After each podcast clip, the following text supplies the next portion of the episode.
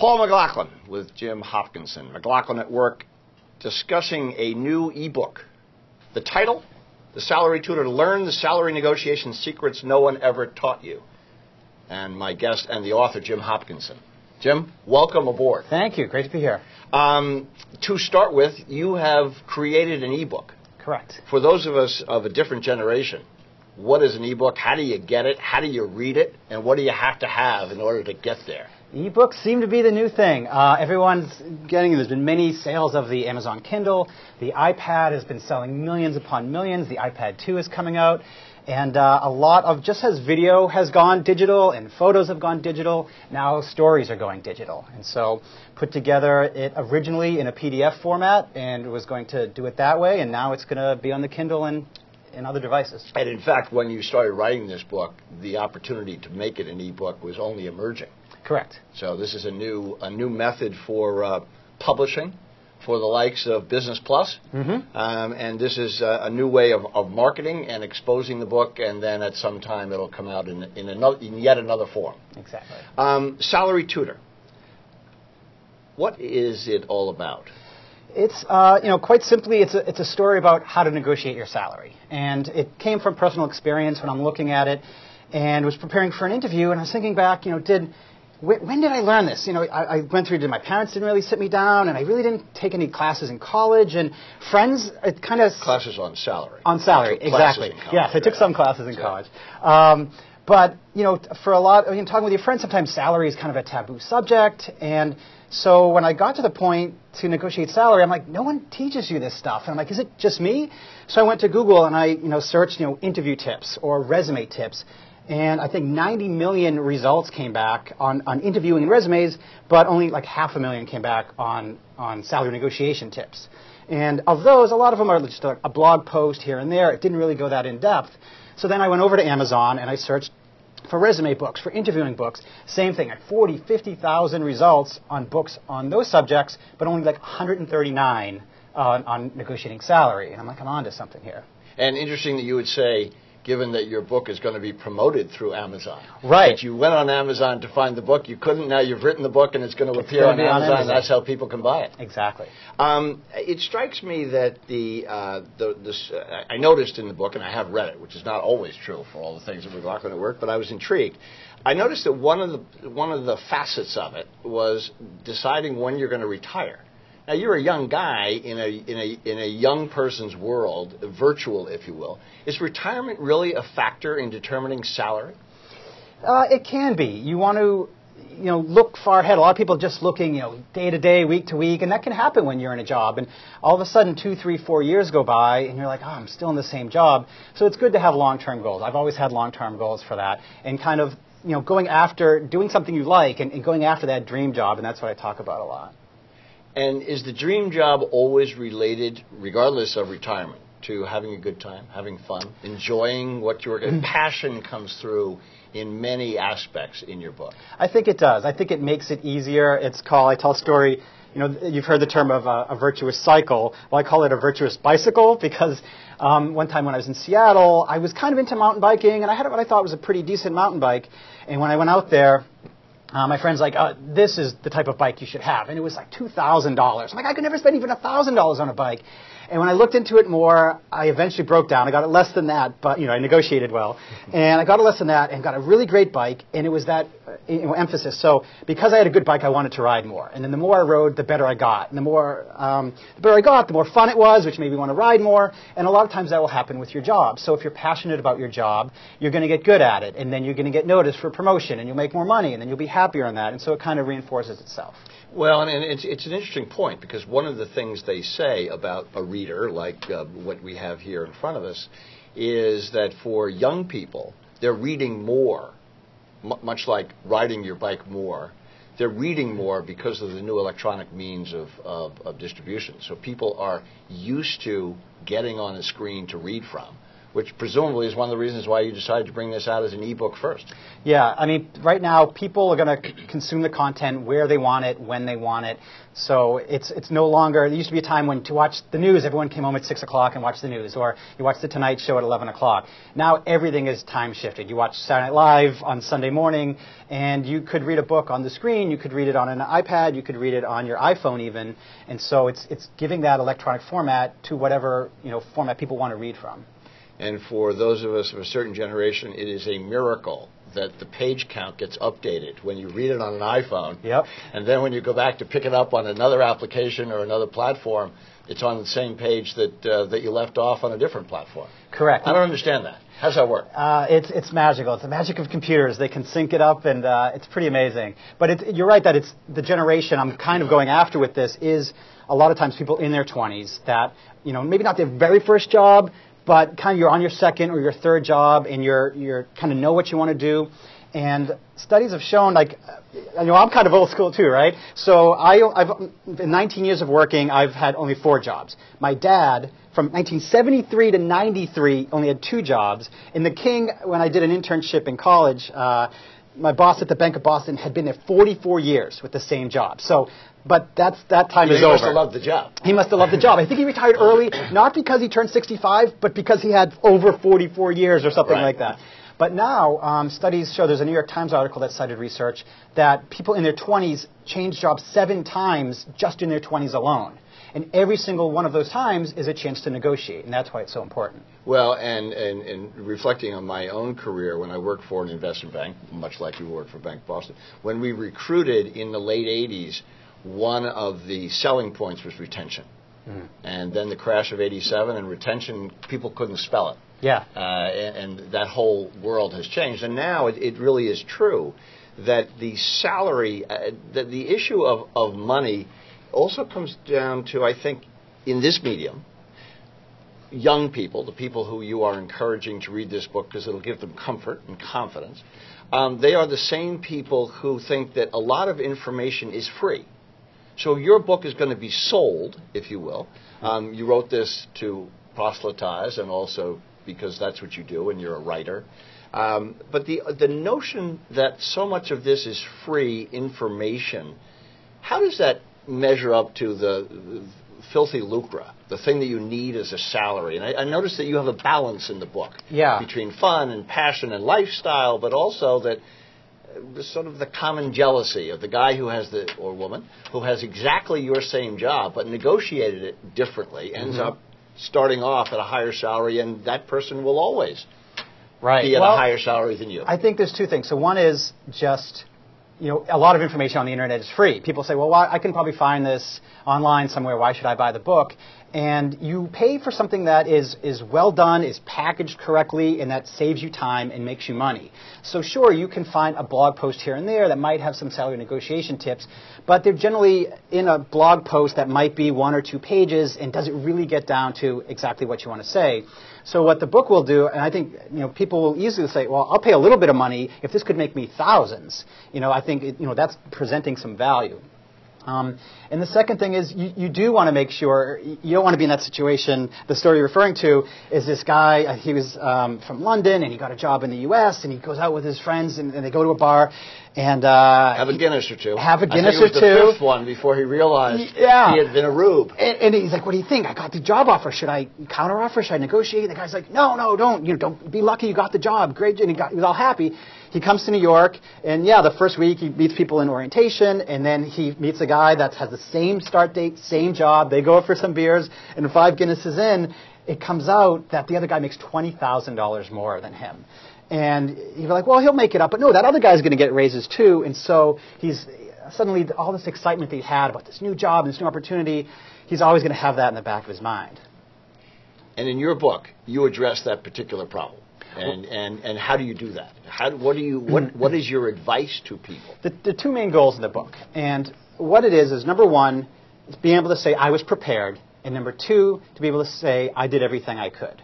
So a lot of people aren't prepared. So they go into their interview, and all of a sudden they're like, "So, how much money are you looking to make?" Well, it's a daunting task It's a too, daunting particularly when you're young and somebody is older, and they you know that they are going to be the ones setting your salary. Exactly, and you're at that disadvantage with if you're going against an HR person that might negotiate salary five or ten times a week, right? So they got people getting promotions and raises, and and so they they've got this down where you might only do it a couple times in your life or every couple of years, and so they're at an advantage, and that's what you know the key is here is to give that advantage. So number one is being prepared. Know that question is going to be asked. Know when to you know what to say and when to say it. And the second thing is And, and staying with that for a second. Sure. Preparation means what? It means knowing what the range is for your job in that industry and, and for you know the skills that you're bringing. And you can get that a, a number of ways. So you can do it through uh, social networks. So you can ask friends. You can go to job fairs. You can um, you know, just even writing letters and, and not have to be saying, how much are you making, but hey, you know, I have an example of a letter. Hey, dear John, I met you at that Halloween party last year. You're a friend of Don's, and you said you were in publishing. I'm going for a job in this publishing job. It's uh, a senior director, and it has four people reporting to me. I've done some research on, you know, what the range is, but I want to just make sure I'm in the, in the right ballpark. Can you just give me a range of what you think this job should pay? And they're either going to say, well, you're in the right ballpark, and just so you know, you're kind of in that range. And um, because we're here on the East Coast discussing this, you're a native of uh, Boston, and, and I am from New York. It seems like it's different out in Silicon Valley, where, there's a different there's a different startup mentality, the issue of salary. Just how, how does how does you, how do you do it on the left coast as opposed to how we might do it with the Bank of Boston? Um, I don't think it's that much different, but probably the casualness, um, the way it might be brought up. Whereas at a formal corporation, you might have an HR department and you might have formal reviews every single year. But maybe out there, you're talking to a guy in a t-shirt and shorts, and you're talking to them, and they're like, "Yeah, how much you looking to make, and how much you make at your last job?" And you want to tailor it to the person you're talking to for sure. But it's it's all about knowing the the salary range at, in that given city. And when you're talking about salary, and particularly for people at a, at a younger age, you usually are talking about cash compensation. How, how do you prepare for that other element of options or things down the road, particularly in an environment where startups uh, appeal to people? And I know you address the startup issue, but particularly with regard to cash salary versus long term, as we used to call it, Right. long term compensation. I What's think the there are multiple things to consider. That it's it's funny. It's a book on salary negotiation, but I try to emphasize it's not always about the salary. There's a lot of things that you want to take into account. Are you working for a good boss? Are you either at your dream job or is this going to advance your career? Um, what about the commute? What about work-life balance? Those are all very important things.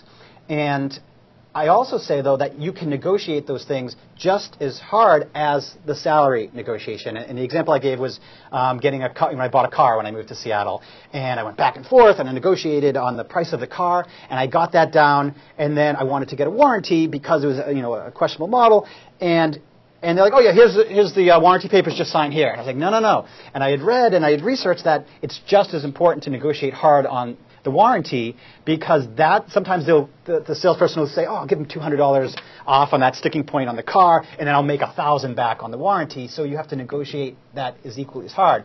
And the same thing goes for benefits. So once you negotiate your salary, you can negotiate things like your title, um, number of weeks vacation, and oftentimes that's easier. A lot of times salaries are very you know strict. You have different levels, and the senior director makes this, and the director makes this, and there's not a lot of flexibility there. And the person you're interviewing with, they they might feel bad. They're like, I'd really love to give you more money, but I'm really stuck here. But if you say, oh, there's, there's this really cool conference every year at San Diego that I want to go to, is it possible to do that? Sure. You know, is it possible to work from home two days a month, and, and that's going to give you better work-life balance? Sure, they might be able to give you those other goals. So the, the, the notion of salary tutor really is broadly defined as, is compensation. It's Correct. lifestyle. It, it, it's the whole package. Exactly. And that takes into account a lot of things. Um, I, I don't know how you, you raise this subject, particularly male to male. What is your advice to young women? And, and how is it different to, than the advice in the salary tutor to young men? Obviously, there's a gender difference. Yeah, and I, and I quote some research in some books of, of women that have done research on how it's different for women. And um, one in five women don't negotiate at all. So they're like, hey, we'd like to pay you $50,000. Okay, sold. And I've, I've talked to so many people and said, you know, uh, now that I've written the book and I'm talking to people, like, how did your last negotiation go? I'm fascinated about people's personal stories. And they're like, they told me a number and I accepted it. I'm like, did you counteroffer? They're like, I didn't know I could. And, and both men and women are saying that. And I think um, it's a kind of a culture thing sometimes where there was an example I read about where even as a young child, when you're doing chores, you know, the daughter helps the mom, you know, with the dishes, but the son is like, if you mow the lawn, if you take out the trash, we'll give you, you know, an allowance. And they're kind of getting paid for the work versus helping out. And that's not all the time. And it, So, was that an issue changed. you had with your siblings? It might be that. Yeah, I'm trying to think of if that happened to me. If my dad would pay me separate, I think we all, you know, the way you should do it is everyone should get the same fair allowance Right. for work done. You're helping around the house. You're helping around but, the house. But that's a message to parents. Yes. We're talking about salaries Yeah. So, so a message to women would be that you, you can negotiate. That it is something that is done. Women sometimes want to be more accommodating. Yep. And and men are, are just used to like just negotiating, and, and, and women and men ask more. There was a study that I quote where um, they they paid someone. They said, "Here's your payment for this task," and if the person asked and said, "You told me I would get more. I want more," they would give it to them. And if they didn't, the, and if they just kind of whined about it, they didn't give them more. And men asked nine times more often than women did. Yeah. This story uh, dates itself a little bit, but my sister worked for IBM very long time ago when white shirts and ties, and there were very few women. And um, and she got into a salary discussion and decided uh, that the only method she had was tears, and they worked.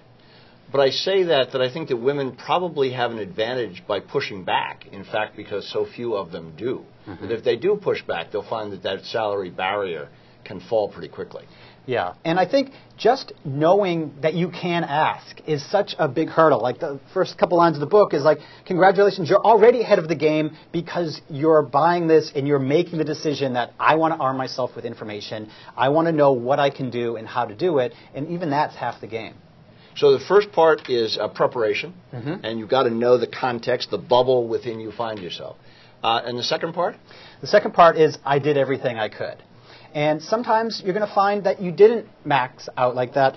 Um, the example for, you know, when I, when I graduated college, it was also a recession, and I was a computer information systems major. And I remember going to career services. I'm like, okay, I'm going to get my job. And I looked down the chart, and I looked over, and it's like the average computer information system major makes $41,423. I'm like, yes, I'm going to make 40 grand a year. And so I went out, and it was like a huge recession, and, um, and I couldn't get a job, and uh, then I, my car broke down. I was losing money, and I did an internship for free, and then it started to rebound, and I got an interview, and I and I was ready, and they said, uh, well, the, the salary starts at twenty thousand dollars. And I said, well, um, uh, I've done my research, and I feel that someone with my qualifications at a CIS degree, da, da. And she looked at me and she said, everyone here starts at $20,000. Do you want the job or not? And I kind of said, okay. But where that might look like I was conceding, I answered my two questions. Was I prepared? Yes, I, I had um, data that I went back to and I counteroffered. And did I do everything I could? And the answer is yes. I, I went back and I counteroffered. I gave the reasons why I thought I should make more. So in in in talking, and, and, and the other thing that, that comes up, I think, when you when you have you done all your work, is people, particularly coming here to New York or going into the valley, the cost of housing. So, sometimes you have to take into account that you're going to be living with five people in a one-bedroom apartment in New York, and that's all you can afford for what you pay. So while it seems like you'll be getting more money in a certain location, the way that money is spent is um, is different. Yeah, the bottom line is Your is commute probably was on the same mountain bike in Seattle. Right, right. And in New York, that's probably not as likely. Yeah, you have to know, in the end, you can do all this research of what the job pays, but you have to know your budget as well, how much you spend, um, how much you really need to get by. However, when you're negotiating, especially if you're going for a raise, you, what's important is that companies will pay you if you make the company money, if you um, save the company money, or you do something no one else can do. So if you go in there and you're going, you know, getting a raise at your current job, say, and you're like, wow, I really need a raise. You know, it's so expensive. They just raised my rent, and I'm getting married next month, and I'm having a kid. It's like, that's important, but that's not their problem. Their business is to is to make money as a business. So what you should be talking about is here is how I save the company money. Here's a project Um, you know, say you did something on the web and it generated an extra, you know, two million page views, and those page views could be sold to an advertiser for thirty-five thousand dollars worth of inventory. Then you're, I'm not asking for thirty-five thousand dollars. I want a, you know, five thousand dollar raise. So you make it relative. Exactly. And you, and you put it in a context. Um, as I often do when I'm off camera, is I forget to say that I'm speaking with Jim Hopkinson. And the book is an ebook uh, coming out is the salary tutor. You may want to hold up Sure. uh, that and give an indication that that will be the vehicle. So while this is a cover, if you will, all the pages will be uh, found in something uh, exactly like that. Yeah. And uh, it's an interesting uh, it's an interesting notion um, that you who wrote this book and wrote it as an ebook, you have a background both in sports and with Wired magazine or, or one of those. Explain how how this all came to be and this was your medium. Yeah, I think it's a, an interesting perspective in that you could say, well, why should I listen to you? You're, you're not an HR person. You haven't done this every day. You call the HR the evil The evil, evil A- HR lady. lady. Yeah, never- paint a- paint a picture of the evil- And, you know, interestingly, it usually is a lady, And, or well, more often than not, it is a lady. Right. Every good story needs an antagonist, right? it's you against them. And so, right. you know, maybe someone that's behind the desk, you know, in HR doing this for 20 years has one perspective, but my perspective is I had to learn this myself, and I had to find out what worked and what didn't work and use it at various companies and through trial and error, through a ton of research. And I'm kind of that research guy. So even though uh, I'm not in HR, um, I worked at ESPN and I worked in their fantasy sports group, and that's all about research. We were doing focus groups Were once. you on television? Um, I wasn't on television. I wrote a column for them online. Okay. And uh, I think I was on TV. Pre, pre-blog. I was writing a column online. I guess Right. uh, before blogging came in as a notion. Exactly. We were doing uh, uh, focus groups once, and they're asking these guys, you know, how much time do you spend preparing for your fantasy sports season? And they go around the room. One guy's, I don't know, you know, ten hours. One guy's like, I don't know, eight, you know, nine, and then another guy's like, uh, four to five hours a week. And the guy's, okay, so four to five hours a week. He's like, uh, no, uh, forty-five hours a week. And everyone kind of stood back, and one guy's like, "You're single, aren't you?" Right? But people spend all this time on, and I think fantasy sports is great. And It was my career for eight years, and I do spend a lot of time on that. But I don't think enough people spend enough time preparing for this 30 seconds of of glory. I call it that. That that is that negotiation. And when I um, had my last interview where I negotiated salaries, um, I spent a week preparing for the first interview, a week straight, and then eight straight hours preparing and rehearsing for that 30 second clip. You might be like, you spent eight hours for a 30 second conversation? And I say, well, think about what other people do. Did you watch um, the season of 24 a couple years ago? You know, that's, that's 24 hours. Did you watch American Idol? How much time do you spend on Facebook or watching The Bachelor? Like, there's so many. Um, so much time you can Or being, spend in bracketology for, yeah, uh, for the March doing your, your March Madness pool. And so, um, if you, you know, you might have a job, you know, for four years and, you, and you're not negotiating at all. And then you go through all this, you know, networking, your resume and interviews, and you made the next interview, and you made the second interview, and you, and now you're going to talk about it. And then after you get your job, you might stay there for five years or at least a year to your next thing. So it compresses down to that 30 second conversation when they say either two things either how much were you making at your last job or so how much money are you looking to make? And if you freeze up and you don't hold your ground, you could lose thousands of dollars and then that affects your next raise, etc. we learn more from our mistakes than our victories. What Mm-hmm. was your biggest mistake? Biggest mistake. Um, I, I did look back, and it was fun to crunch the numbers and, and look at the, the research that the average raise is anywhere two, three, five percent at best. And I was able to average 12 percent raises over my career. And so uh, there were times when I kind of stagnated in my job. I, I think every time there was a chance, when I had a review or when I changed jobs, I think I did a good job of being prepared and negotiating. But there were times when I didn't proactively go out and say, um, you know, I think I'm doing more. I want to try for a new position. I'm going to go to my boss and suggest a new title and suggest a new position and, and sit down and make goals for that. And so that's something I try to do a lot now. And uh, part of that is the again the art of negotiation itself. I Mm-hmm. mean, doing all the background work. What tips do you have for people when they are confronted with the evil HR So- lady? I mean, very, very specific that they're in that situation. They have they had their playbook. They're Yeah. all set, Yep. and then the question comes up. The question comes uh, the first thing you want to do is kind of defer it if it's not the right time. And so Very difficult to do. It's difficult to do. But great advice. Great advice. And it's, um, so they might say, you know, so one of the things you'll say is, uh, you know, I, I really like to learn more about the job first before we get into salary. And the key is kind of having the right mindset. And, and I can tell you what to say, but you really have to believe it. So the example I give is, let's say, like, well, I need to know before I can pass you on to your manager, you know, how much you're looking to make.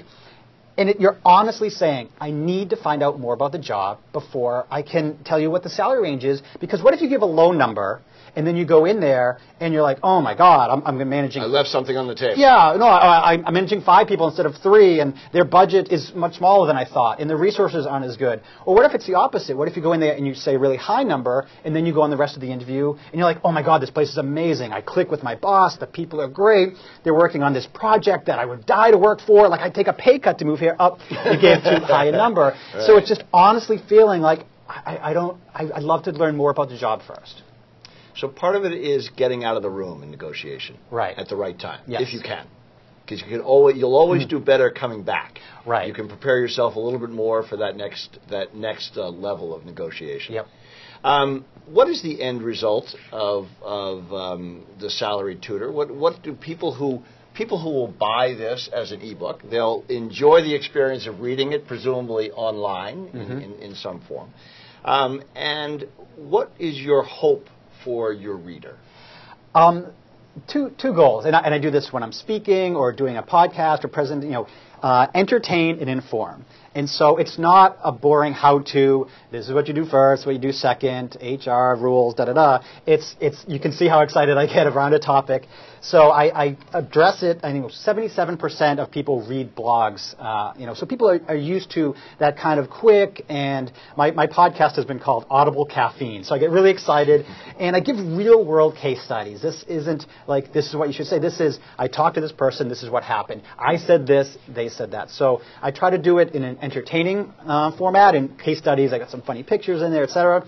Um, but then inform. And, it, and, again, it comes back to answering those two questions. I was prepared, and I did everything I could. Jim Hopkinson, uh, congratulations on the ebook. Thank you. Good luck with it, and good luck with your readers for achieving uh, more than they would have had had they not read the book. Great. Thank you. Thank you very much.